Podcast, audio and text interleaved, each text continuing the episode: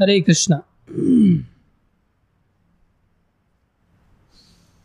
आप सभी भक्तों का हार्दिक अभिनंदन है, स्वागत है। गुरु वैष्णवों की दया से जो कुछ कहें, कृपा करके ध्यान से सुनिए।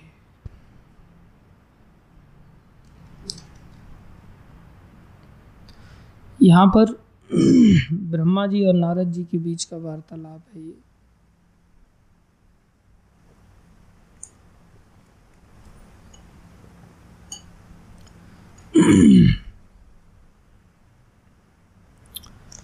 जिसमें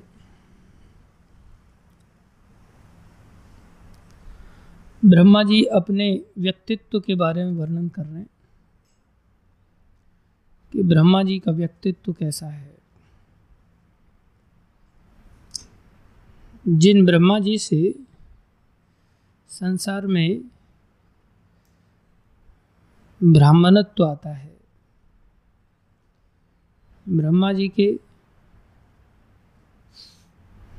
अनुगत्य में आने वाले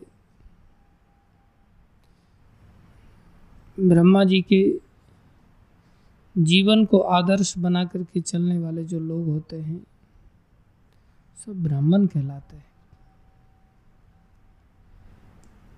इस समाज के चलाने के लिए दो पहिए जैसे कोई रथ दो पहियों पर चलता है, ऐसे ये समाज को खींचने के लिए दो पहिए लगते हैं।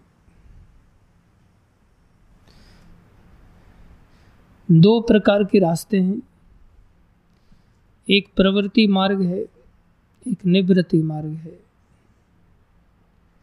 प्रवृत्ति मार्ग जिसमें संसार में आदमी विषय भोगों की ओर जाते हुए और फिर भगवान की ओर चलता है,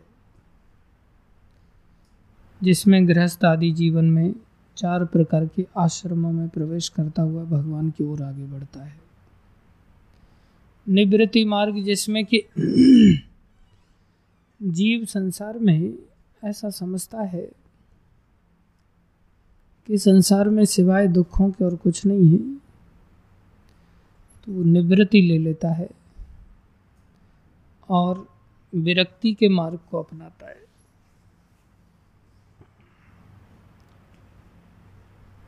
वैरागी बन जाता है। संसार में उसका राग नहीं होता। विषय भोगों से राग नहीं होता उसका। तो जो विरक्त होते हैं, उन लोगों के लिए एक आदर्श जो बनते हैं, वो साधु होते हैं। कौन होते हैं? साधु। विरक्तों में साधु। विरक्तों के लिए आदर्श कौन होते हैं? साधु लोग। और जो विरक्त नहीं होते, संसार में जो जीवन जी रहे होते हैं, संसारी जो लोग होते हैं, उन लोगों के लिए आदर्श होते ब्राह्मण लोग। कौन? ब्राह्मण। तो सारा समाज दो प्रकार के लोगों में बटा रहता है। एक प्रवृत्ति मार्ग के लोग, एक निवृत्ति मार्ग के लोग। प्रवृत्ति मार्ग के लोग जो संसार में अलग अलग आश्रमों से होते हुए आगे बढ़ते हैं। और निवृत्ति मार्ग के लोग जो वैराग्य लेकर के आगे बढ़ते हैं। तो वैरागी लोगों के लिए आदर्श कौन होते हैं? साधु।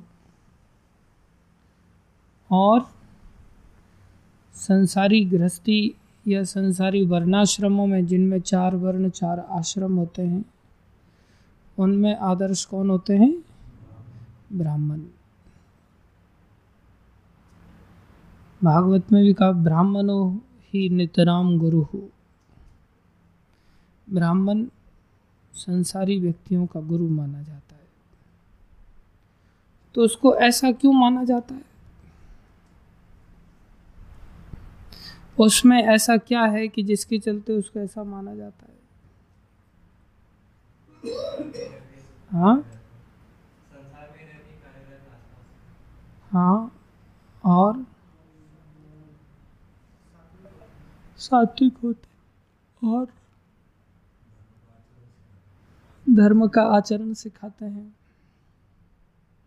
अच्छी बात है। वास्तव में जो ब्राह्मण होते हैं, जिनमें ब्राह्मणत्व होता है जो ब्रह्मा जी की शक्ति से युक्त होते हैं। उनकी सामर्थ्य होती है कि वो सत्य बोलते हैं। उनके जीवन में सत्य पाया जाता है। ब्राह्मणों के जीवन में क्या पाया जाता है? सत्य पाया जाता है। इसलिए ब्राह्मण भगवान के ऊपर इतने निर्भर होते हैं कि उनका कोई काम धंधा होता ही नहीं संसार में। ब्रह्मनिष्ठ होते हैं वो। यजन, याजन, यज्ञ करना, यज्ञ कराना, पठन, पाठन, पढ़ना और पढ़ाना। दान प्रतिग्रहण, दूसरों को दान देना और दान ग्रहण करना, ये ब्राह्मणों का काम होता है।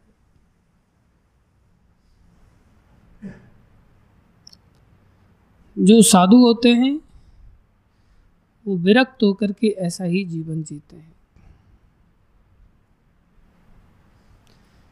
इसलिए वो विरक्तों के आदर्श बनते हैं, ये संसार में प्रत्येक व्यक्ति के आदर्श बनते हैं। तो इन लोगों में ऐसा आदर्श की सामर्थ्य आती कहाँ से है? कि इन लोगों की जवान से कभी असत्य निकलता ही नहीं। इन लोगों की इंद्रियाँ कभी असत मार्ग पर जाती नहीं। इन लोगों का मन कभी असत मार्ग पर जाता ही नहीं। किसका? किसका? ब्राह्मण का और साधु का। गुरु जी कल परसों लेक्चर में वर्णन कर रहे थे। लोग ब्राह्मण दीक्षा लेना चाहते हैं। लेकिन ब्राह्मण के गुण नहीं होते।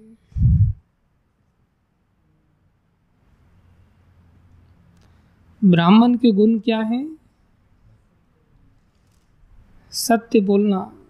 अब सत्य ज़बरदस्ती कितने दिन बोल पाएगा आदमी?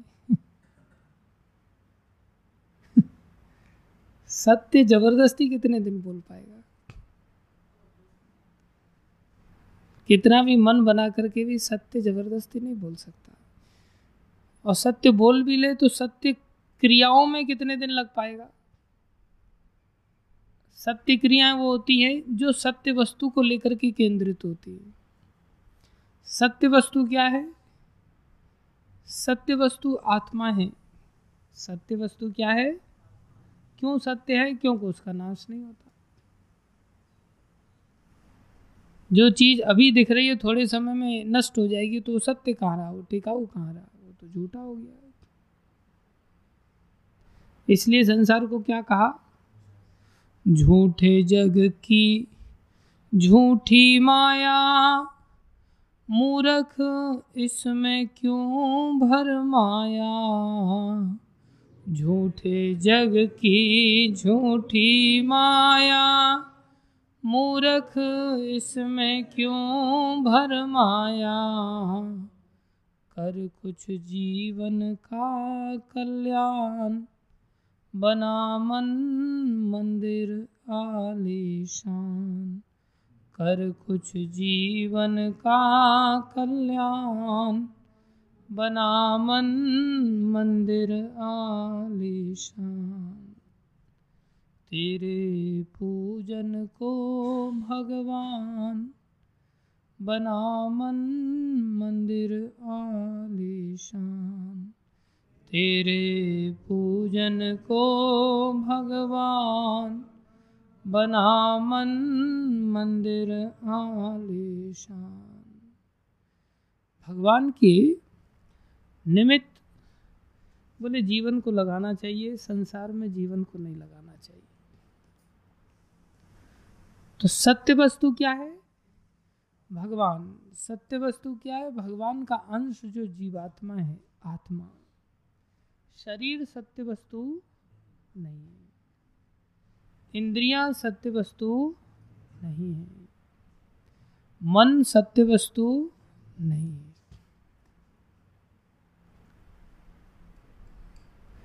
अगर हमारा मन इन सब चीज़ों में चला जाता है किसी का सुंदर शरीर दिखाई देता है और उस सुंदर शरीर में मन आकर्षित हो जाता है। तो मन सत्य वस्तु में चला गया या असत वस्तु में चला गया? असत वस्तु में चला गया।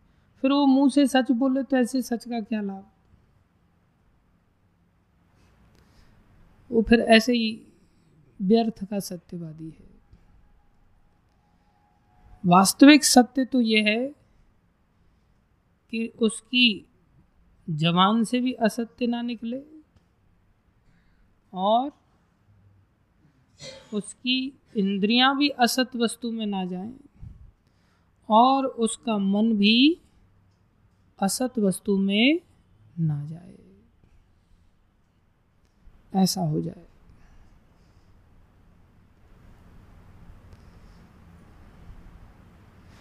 जब देवताओं का सारा साम्राज्य बलि महाराज ने छीन लिया बेघर हो गए।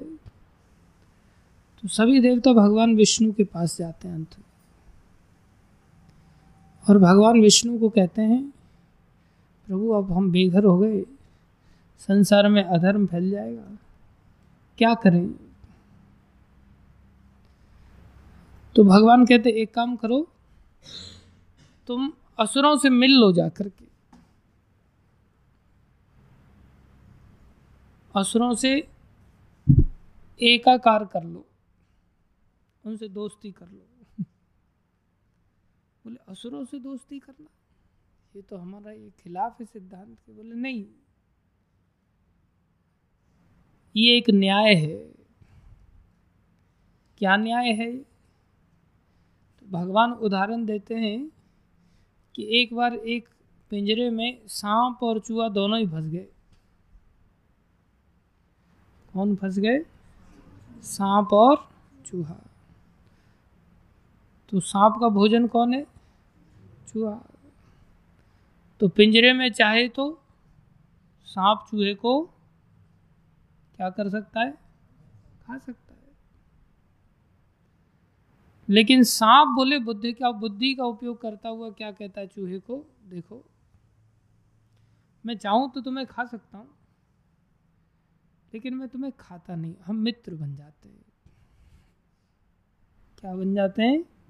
मित्र बन जाते हैं। तो बोले, मित्र बन के क्या करेंगे? तो बोले, देखो, मैंने तुम्हें जीवन दान दे दिया, मैं तुम्हें खा नहीं रहा हूँ। तुम एक काम करो, इस पिंजरे को तुम्हारे दांतों से काट दो। बोले, फिर? तुम मुक्त हो जाओगे। बोले, आप ऐसा क्यों कर रहे हैं? बोले, तेरे साथ मैं भी मुक्त हो जाऊँगा। तो मैं तेरे को जीवन दान ऐसे ही नहीं दे रहा हूँ फोकट में। ये विन विन सिचुएशन है। तेरे को भी फ़ायदा है और मेरे को भी फ़ायदा है। पिंजरे में तो तुम भी फंस गया आकर के और मैं भी गिर गया। तो चूहा तैयार हो जाता है और चूहा काटने लगता है पिंजरे को। तो जैसे ही चूहा काटता है और चूहा निकलने लगता है उसमें से, तुरंत पीछे से सांप उसे मुँह में भर लेता है और भर के उसको आराम से खा जाता है और खुद पिंजरे से बाहर आ जाता है। तो ये क्या है? बोले, एक न्याय है। कौन शिक्षा दे रहे हैं इस न्याय की? भगवान शिक्षा दे रहे हैं। तो भगवान कह रहे हैं दोस्ती कर लो। किससे बोले? बली महाराज से दोस्ती कर लो और जाकर के उनको कहो कि भाई ऐसा ऐसा है। हम लोग समुद्र मंथन करेंगे और समुद्र मंथन से धन संपत्ति तो सबको चाहिए तो जो कुछ भी निकलेगा तुम भी ले लेना और हम भी ले लेंगे। रहस्य की बात है कि उसमें से अमृत निकलेगा। बोले, अमृत निकलेगा तो दोनों के परिश्रम से ही अमृत निकलेगा, अकेले से तो बस की बात है नहीं। देखो, भगवान की चाल कैसी है? भगवान चाहते तो खुद भी कर सकते थे सब कुछ, और खुद किया भी उन्होंने ही सब कुछ। लेकिन देवताओं को उन्होंने विनम्र बना दिया। देवताओं को कहा कि, देखो मेरी भक्ति करने वाले व्यक्ति को बड़ा समझदार होना चाहिए। देश काल परिस्थिति के अनुसार उसे कार्य करने में बड़ा निपुण होना चाहिए। इसलिए तुम जाओ, देवताओं का अभिमान मत करो। हम लोग भी भक्त होने का अभिमान कर लेते हैं ना कई बार। भक्त हैं, भगवान उस अभिमान को चूर चूर कर देते हैं।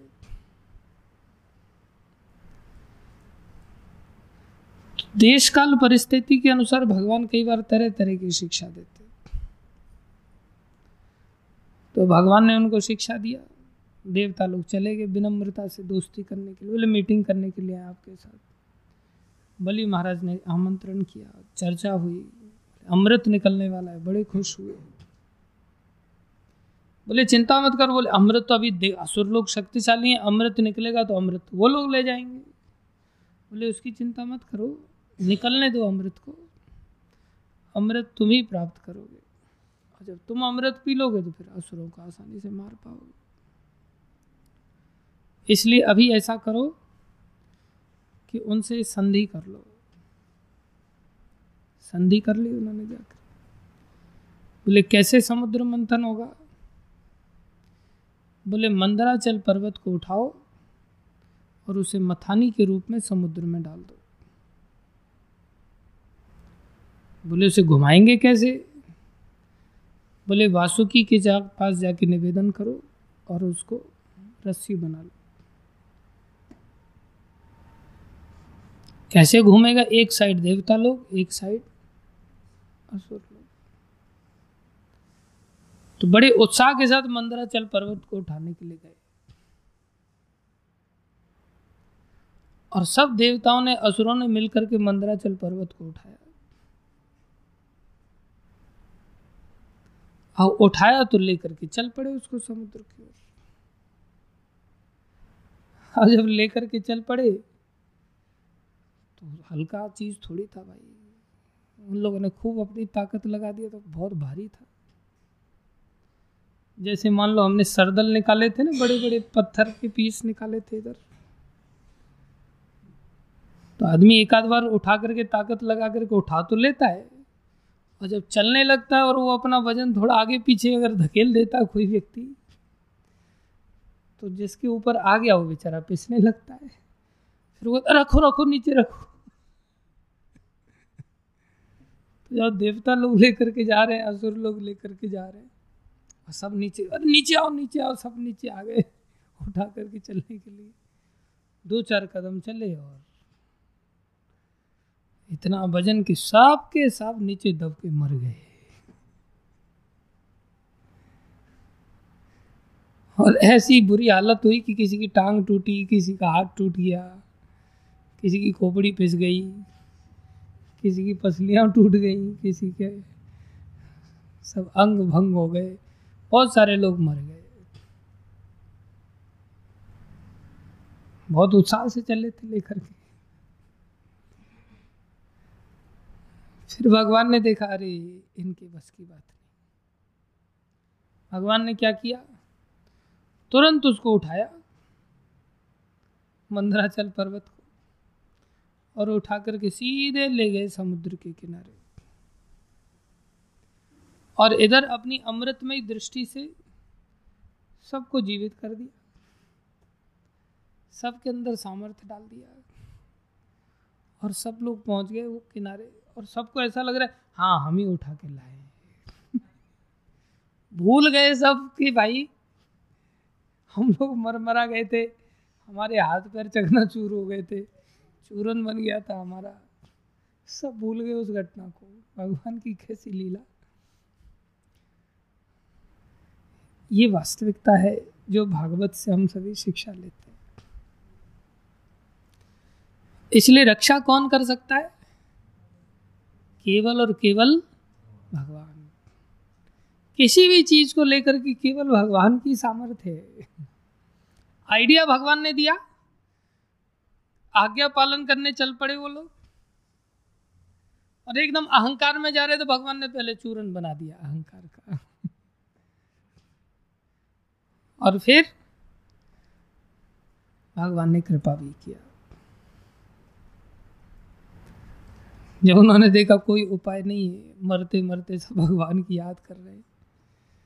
हम लोग याद नहीं करते ना, हम संसार में कोई दारू की याद करेगा, कोई सिगरेट फूकेगा, जब भी पत्तियाँ आ जाती हैं, कोई सुसाइड कर लेगा, कोई दो चार को टपकाएगा, ऐसा कर दूँगा, वैसा कर दूँगा, ये हो जाएगा, वो हो जाएगा। ये पागलपन है। माता द्रौपदी आदि कितने संकट लोगों पर आते हैं। उन सबने क्या किया? विश्वास के साथ केवल और केवल भगवान की याद किया बस। जीव स्वाभाविक रीति से असत संसार में चला जाता है, गंदगी में चला जाता है। इसमें नई बात क्या है? हमारी अपनी कोई सामर्थ्य नहीं होती। अरे देवताओं की सामर्थ्य नहीं तो हम मक्खी, मच्छर संसार में, मनुष्य शरीर में क्या औकात रखते हैं? जो भगवान की एक प्रकार से अंश हैं, काफ़ी शक्ति संपन्न अंश हैं, भगवान हम भी अंश हैं, लेकिन वो काफ़ी शक्तिशाली लोग हैं। उनका चूरन बन गया तो फिर हमारी क्या औकात भगवान ने उठा करके ले जा करके ऐसा देखो भगवान लीला करते तो कैसी लीला करते? आदमी को लगता ही नहीं कि जैसे भगवान ने किया। उसको लगता है, हम ही, हमें उठा उठा करके लेके आए यहाँ तक। अरे मूर्ख, तुम्हारी कोई ताकत नहीं। इधर मथानी के रूप में डाल दिया गया। और भगवान देवताओं को लेकर के वासुकी के मुख की ओर आ गए। असुर लोग पीछे लग गए। असुर लोग पूछ की ओर लगे। तो असुर लोगों को अहंकार जागृत हो गया। हाँ हम पूछ की ओर लगेंगे क्या? कम है क्या हम आप लोगों से किसी चीज़ में? हमें पूछ पकड़ा दिया। इतना सुनते ही भगवान ने देवताओं की ओर इशारा कर दिया। बोले, तुम पूछ की ओर चलो। इनको मुँह की ओर आ जाने दो। इशारा कर दिया तो देवता लोग विनम्र। अब तो विनम्र हो गए ना देवता लोग, क्योंकि राजपाट सब छीना हुआ है। विनम्रता जब माल ताल आता रहता है ना, तब नहीं आती।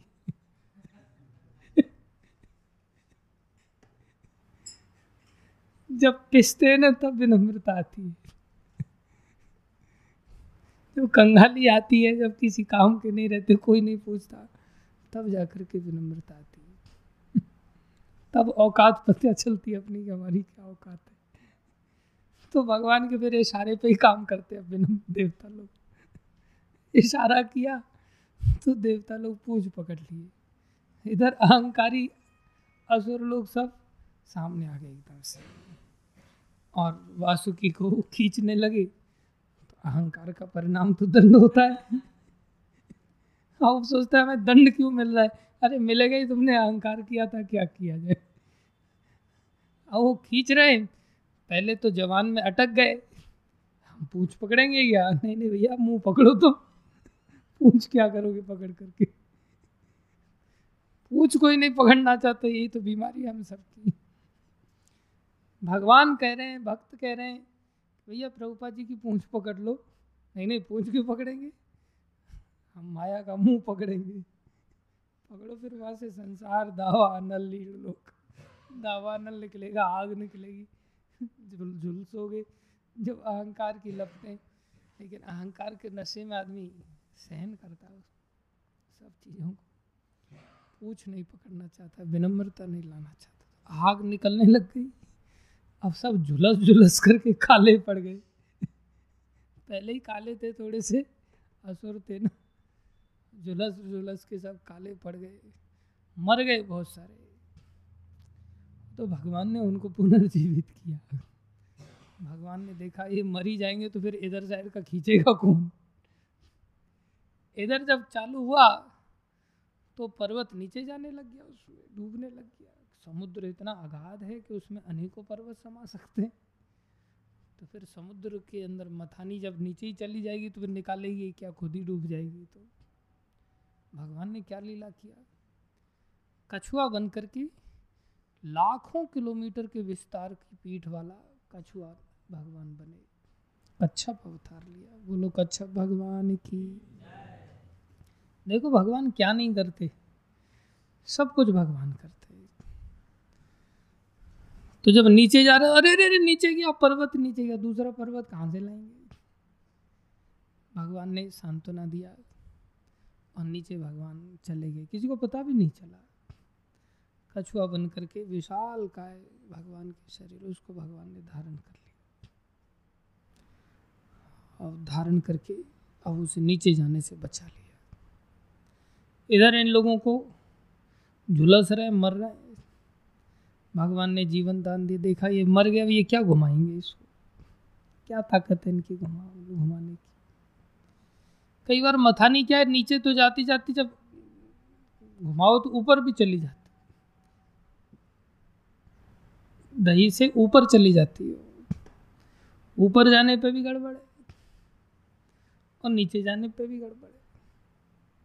कैसे संभालें? तो ठाकुर जी ऊपर भी बैठे। एक और अवतार लिया भगवान ने। ऊपर भी बैठे, नीचे भी कच्छप अवतार लिया। और देखिए, ये लोग ठीक से घुमा नहीं पा रहे हैं, बस बच्चों जैसी हरकत हो रही तो भगवान ने हज़ारों भुजाएँ प्रकट किया और प्रकट करके खुद ही ऊपर से बैठ करके उस पर्वत को घुमाने लग गए। पूरी लीला, ये ऐसी अद्भुत है कि इसमें से दुनिया भर के भगवान ने अवतार लिए कदम कदम पर अवतार लिए और सारा कार्य भगवान ने किया।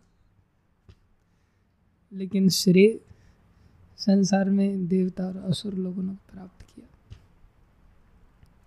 एनीवे anyway, कई बार भक्त लोग ऐसे दिखाई दे सकते हैं कि देखो ये असुरों के साथ कार्य कर रहे हैं। असुर लोग तो अच्छे नहीं होते। हाँ दिखाई दे सकते हैं लेकिन भगवत आदेश पर। उनकी व्यक्तिगत धारणा असत मार्ग में कभी नहीं जाती।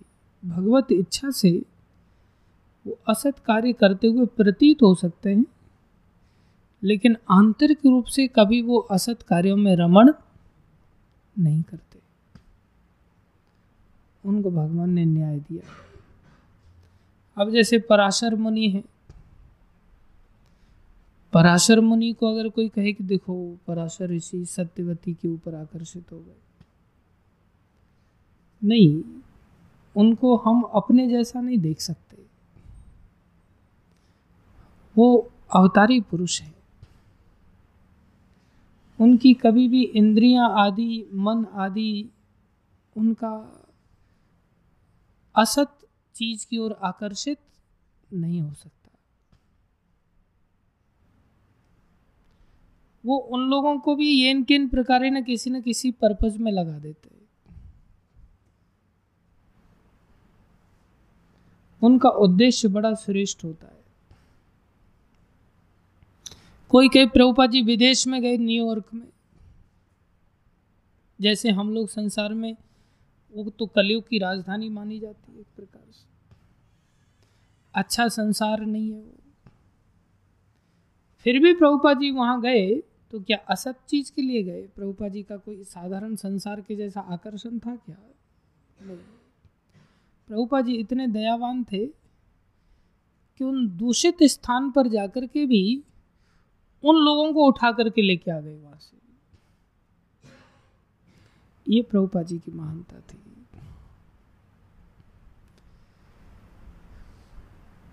तो कई बार ऐसी मानसिक वृत्ति बन जाती है जिसमें कि जीव ऐसा सोचता है, अरे, भक्त होकर के भी ये ऐसा कैसे कर सकता है?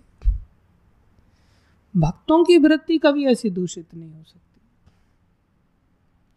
जहाँ यहाँ ब्रह्मा जी हम पढ़ रहे हैं, न भारती में अंग मृषोपलक्षते। भारती माने मेरी जवान। अरे बेटा नारद, हे अंग अंग माने उनके ही पुत्र हैं। अरे मेरे अंग नारद न भारती में। भारती माने कथन, उनकी जीवा। बोले, मेरी जवान से कभी भी असत्य उच्चारित नहीं होता। मृषो उपलक्षते। मृष, मृषा माने झूठा। झूठी बात को कभी मेरी बात, मेरी जीवा प्रमाणित नहीं करती। और ऐसी स्थिति आ गई कि जो जीवा से निकल जाए ना, वो भी सत्य होता है। जो जीवा से निकल जाए वो भी सत्य होता है। नवई क्वचिन में मनसो मृषा गति, मेरा मन गलती से भी कभी गलत क्रिया की ओर नहीं जाता। कितनी ऊँची स्थिति है ब्रह्मा जी की। लेकिन फिर भी हम मन में विचार करें तो बहुत सारे लोग सोचते हैं कि हाँ ब्रह्मा जी से उनकी पुत्री प्रकट हुई और ब्रह्मा जी उस पुत्री की ओर आकर्षित हो गए। अपनी ही पुत्री की ओर आकर्षित हो गए तो कितना बड़ा अधर्म है, कितना बड़ा कलंक है, कितना बड़ा पतन है। और यहाँ ब्रह्मा जी कह रहे हैं कि गलती से भी मेरा मन कभी गलत चीज़ की ओर आकर्षित नहीं होता। फिर कैसे हो गया वो? वो भी तो प्रमाण है। आचार्य वर्णन करते हैं। बोले, एक बार, जय श्री श्री राधा काल भगवान की।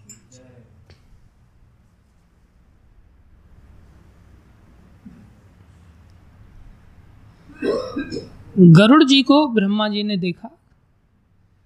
हंसनी के साथ विहार करते हुए, कैलाश पर्वत पर। और जब विहार करते हुए देखा तो ब्रह्मा जी हंसने लग गए उनके ऊपर। कहने लगे, देखो, ये भगवान के भक्त हैं, गरुड़ हैं, और भक्त होकर के हंसनी के साथ विहार कर रहे अब गरुड़ जी ने ये सुना, भक्तों में कभी कुदृष्टि नहीं लानी चाहिए। भगवान के भक्तों में। भक्त इतनी बड़ी सत्ता होती है कि इसका कोई अनुमान ही नहीं लगा सकता, क्योंकि वो भगवान के द्वारा संरक्षित होते हैं। भगवान ही उनको नचाते हैं, जैसे जो कुछ भी कराना है। ये भगवत लीलाएँ होती है। उनकी व्यक्तिगत कोई आकांक्षा नहीं होती। अगर वो भक्त है तो। पाखंडी है कोई, मेरी तरह तो अलग बात है।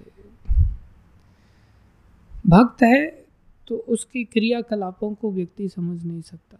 इसलिए वैष्णवेर क्रिया मुद्रा भी किए न बुझाए। वैष्णवों की क्रिया मुद्रा को न तो जानने की चेष्टा करो और चेष्टा करोगे भी तो आपको समझ में नहीं आएगी। अब कौन समझ सकता है? पराशर ऋषि की क्रिया को। पराशर ऋषि का कितना ऊँचा दृष्टिकोण है? कि वो समझ रहे हैं कि अभी अगर कोई संतान पैदा किया जाए तो ये संतान साधारण नहीं होगी ज्योतिष शास्त्र के अनुसार। ज्योतिष शास्त्र के प्रकांड विद्वान है। ये ऐसा उत्तम काल है कि इस समय में अगर संतान पैदा हुई तो साक्षात भगवान ही प्रकट होंगे। और उसके लिए उन्होंने कितनी बड़ी एक प्रकार से बहस किया। कितने बड़े ऑप्शन देते चले गए, कितनी बड़ी जिद हो गई। सत्यवती कहते, अरे, मैं ऐसे कैसे संतान को धारण कर सकती हूँ? मैं तो अभी कुंवारी हूँ। लोग क्या कहेंगे? बोले, संतान धारण करो और तुम कुआरी ही बने रहोगे। कैसा आशीर्वाद की शक्ति? बोले अच्छा लेकिन संतान होगी तो उसके लिए नौ महीने तो इंतज़ार करना पड़ेगा, बोले, नहीं, तुरंत पैदा हो जाएगा। कैसी सामर्थ्य? बोले, आप मेरे पास भी कैसे आ सकते हो? मेरे शरीर से तो योजनों तक मछली की दुर्गंध आती है। बोले, आप योजन गंदा बन जाओगे, अब सुगंध आने लगेगी, दुर्गंध चली जाएगी।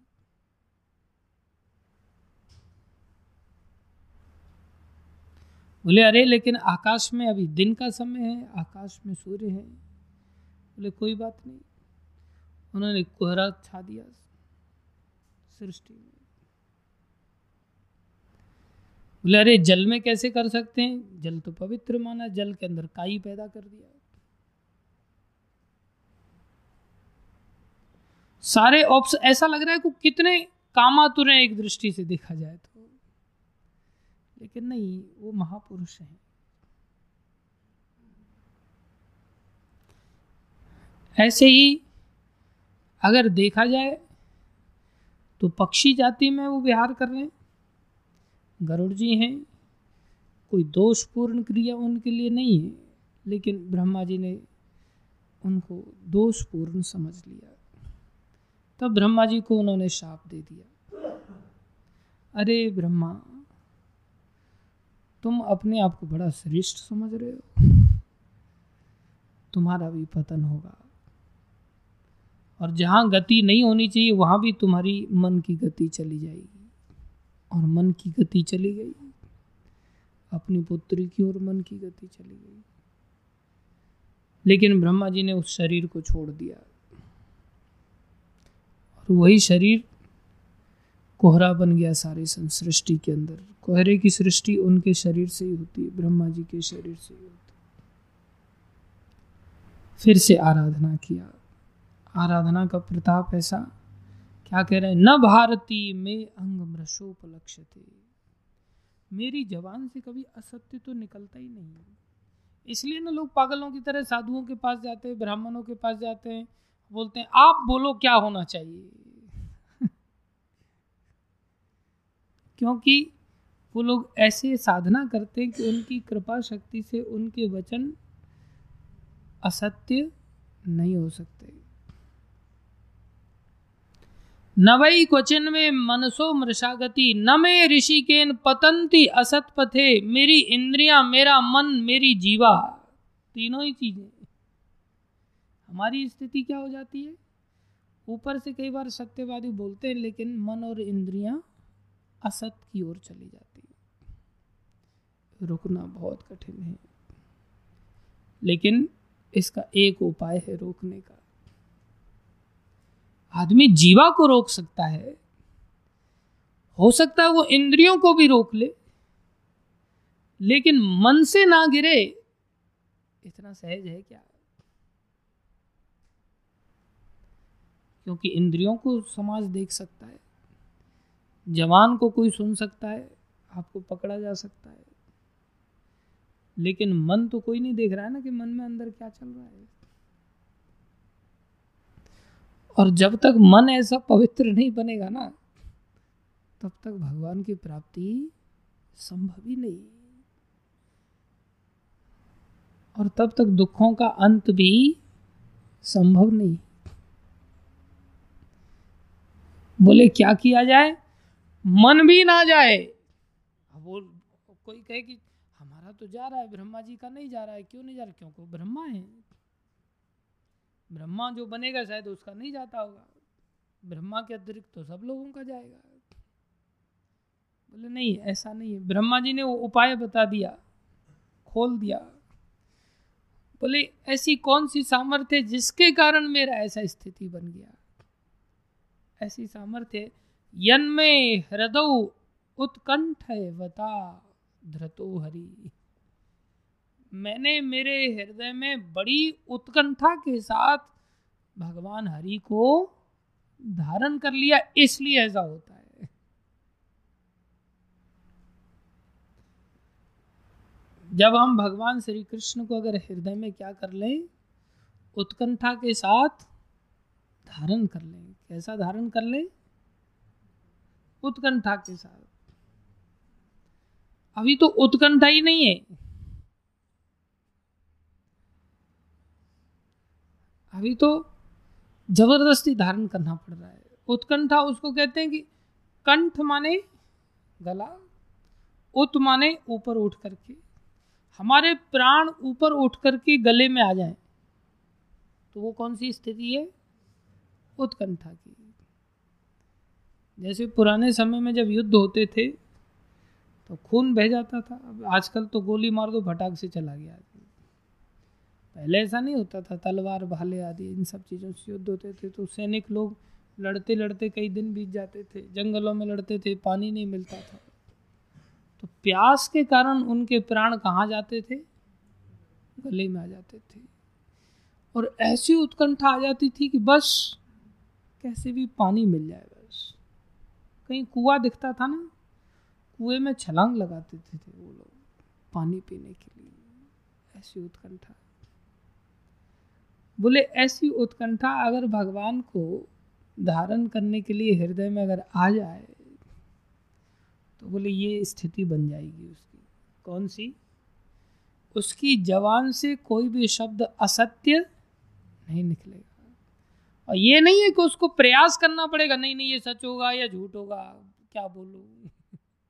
नहीं। अगर असत्य निकल भी जाए तो भगवान को पूरा करना पड़ेगा वो। संसारी दृष्टि से अगर वो सोच विचार के ना भी बोले ना, अभी कैसी विचित्र बात हाँ खंभे में भी भगवान है। तो भगवान को पूरा करना पड़ा कि नहीं करना पड़ा करना पड़ा पितामह भीष्म ने प्रतिज्ञा ले लिया कि मैं अस्त्र शस्त्र उठवा के ही रहूँगा। अब इधर ठाकुर जी ने भी प्रतिज्ञा ले रखी है, लेकिन भगवान को किसकी प्रतिज्ञा पूरी करनी पड़ी? भगवान के अपने भक्त की प्रतिज्ञा पूरी करनी पड़ी। इसलिए जो भगवान का भक्त बन जाता है ना उसका, क्या उसकी वाणी असत्य उच्चारण कैसे कर सकती इसलिए ना गुरुजनों का आशीर्वाद काम करता है। गुरुजन अगर के जा पुत्र, तेरा कल्याण हो। बस। निकल गया ना मुँह से। स्वयं श्री कृष्ण कह रहे हैं, नलकुवर मणिग्रीव को, जो वृक्ष के रूप में अभी भगवान ने उद्धार किया यमला अर्जुन वृक्ष के रूप में बने हुए। बोले, तुम्हारी क्या औकात थी कि तुम लोग मेरा दर्शन करते कभी? संभव ही नहीं था। वो तो तुम्हारे दर्शनों के लिए नारद जी ने तुम्हें बोल दिया था। इसलिए मुझे आना पड़ा। किसका वचन सत्य करने के लिए? नारद जी का वचन सत्य करने इसलिए भक्तों से आशीर्वाद की ऐसी वृत्ति बन जाए ना, कि उनसे हमें बार बार ऐसा आशीर्वाद प्राप्त, कल्याण हो तेरा। जाओ भगवान तुम्हारे ऊपर कृपा करें। ऐसा जब आशीर्वाद मिलता है तो भगवान को कृपा करनी पड़ती है। करनी पड़ेगी। ये कितनी बड़ी, बढ़िया वो है ना? रास्ता है। हो सकता है कि व्यक्ति को, हालाँकि भगवान भी दयालु हैं हेतु की प्रार्थना को भी भगवान ध्यान रखते हैं। रत्नमाला, जो बलि महाराज की पुत्री थी, उसकी इच्छा में इस बालक को मेरा पुत्र होता तो दूध पिलाती। उस इच्छा को भी भगवान ने पूरा किया। और साथ में मैं इसको जहर देती, इतना छलिया है। वो भी इच्छा पूतना बना करके भगवान ने पूरा किया। भगवान भी प्रार्थना का प्रत्युत्तर देते हैं, लेकिन इतना जल्दी नहीं देते। लेकिन जो भगवान के भक्त होते हैं, वो तुरंत जब आशीर्वाद देते हैं तो वो भगवान को पूरा करना पड़ता है। मुचकुंद राजा को भी भगवान ने कृपा किया। अहेतु की प्रार्थना सुनने के कारण। काफ़ी लंबा समय ज़रूर व्यतीत हुआ। लेकिन भगवान के भक्त लोग भक्तों की सत्ता से बढ़कर और कोई सत्ता नहीं। लेकिन होना चाहिए भक्त। और कोई अगर भक्ति मार्ग को ढाल बना करके और लोगों को अगर ठगने का प्रयास करे कि भाई मैं भक्त हूँ, आप मेरा आशीर्वाद प्राप्त करो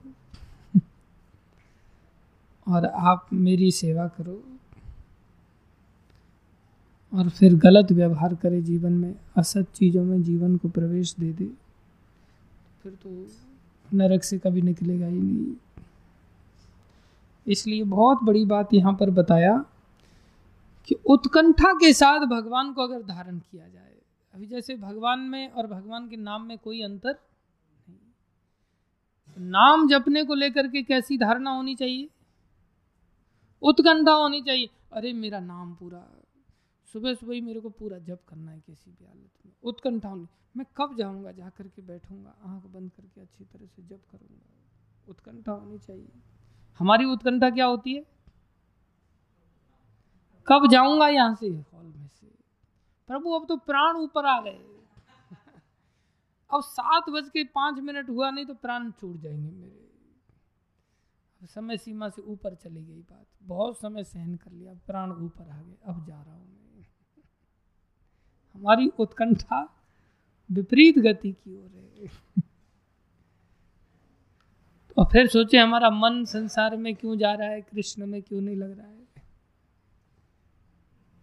हमारा इंद्रियाँ क्यों बार बार विषय भोगों में जा रही हैं? हमारी जवान से ऐसे उल्टी सीधी बातें क्यों निकल? कैसे हो, कैसे रहा? मैं समझ नहीं आ रही ये बात। हो कैसे रहा है? अरे क्या होगा, ऐसा नहीं होगा तो भैया। सब उल्टे सुलटे काम होते फिर जीवन में। कैसे अच्छे काम हो? सब झूठे काम होंगे झूठी लेना, झूठी देना, झूठी भोजन, झूठ चबेना। झूठी नाश्ता बनेगा, झूठी भोजन बनेगा, झूठी डिनर बनेगा, चना चबेना सुबह में, उसको कहते हैं, नाश्ते को कहते हैं। और कितने दिन झूठ चलेगा मार्केट में? अंत में दुख देगा कि सुख देगा? क्या देगा? दुख देगा इसलिए उत्साह के साथ मंगल आरती। ये नहीं कि अरे, ज़्यादा ही बोलेंगे तो अब प्राण निकल जाएँगे। बहुत पीछे पड़ लिए उत्साह के साथ मंगल आरती, उत्साह के साथ भागवत आश्रय, भागवत कथा, उत्साह के साथ श्रवण करना, उत्कंठा के साथ श्रवण करना, उत्कंठा के साथ गुरु पूजा करना, उत्कंठा के साथ सारे कार्य करना, सारी सेवाएँ उत्कंठा के साथ, ये सब हरी ही तो हैं। ये धाम है, धाम में वास उत्कंठा के साथ करना। बोले, ये कृष्ण प्रेम का समुद्र है। बोले, समुद्र इतना कठोर कैसे बोली? बोले, समुद्र जब जम जाता है, पानी जम जाता है तो कठोर बन जाता है। इसलिए जो धाम है, ये कृष्ण प्रेम का जमा हुआ स्वरूप है, जिस पर हम बैठे हुए हैं। ये कृष्ण प्रेमी है साक्षात, और ये गाढ़ता के कारण जम गया जम गया तो धाम का रूप बना लिया तो सर्वत्र हम प्रेम के अंतर्गत डूबे हुए हैं, लेकिन फिर भी इंद्रियों के प्रेम हट नहीं रहा है।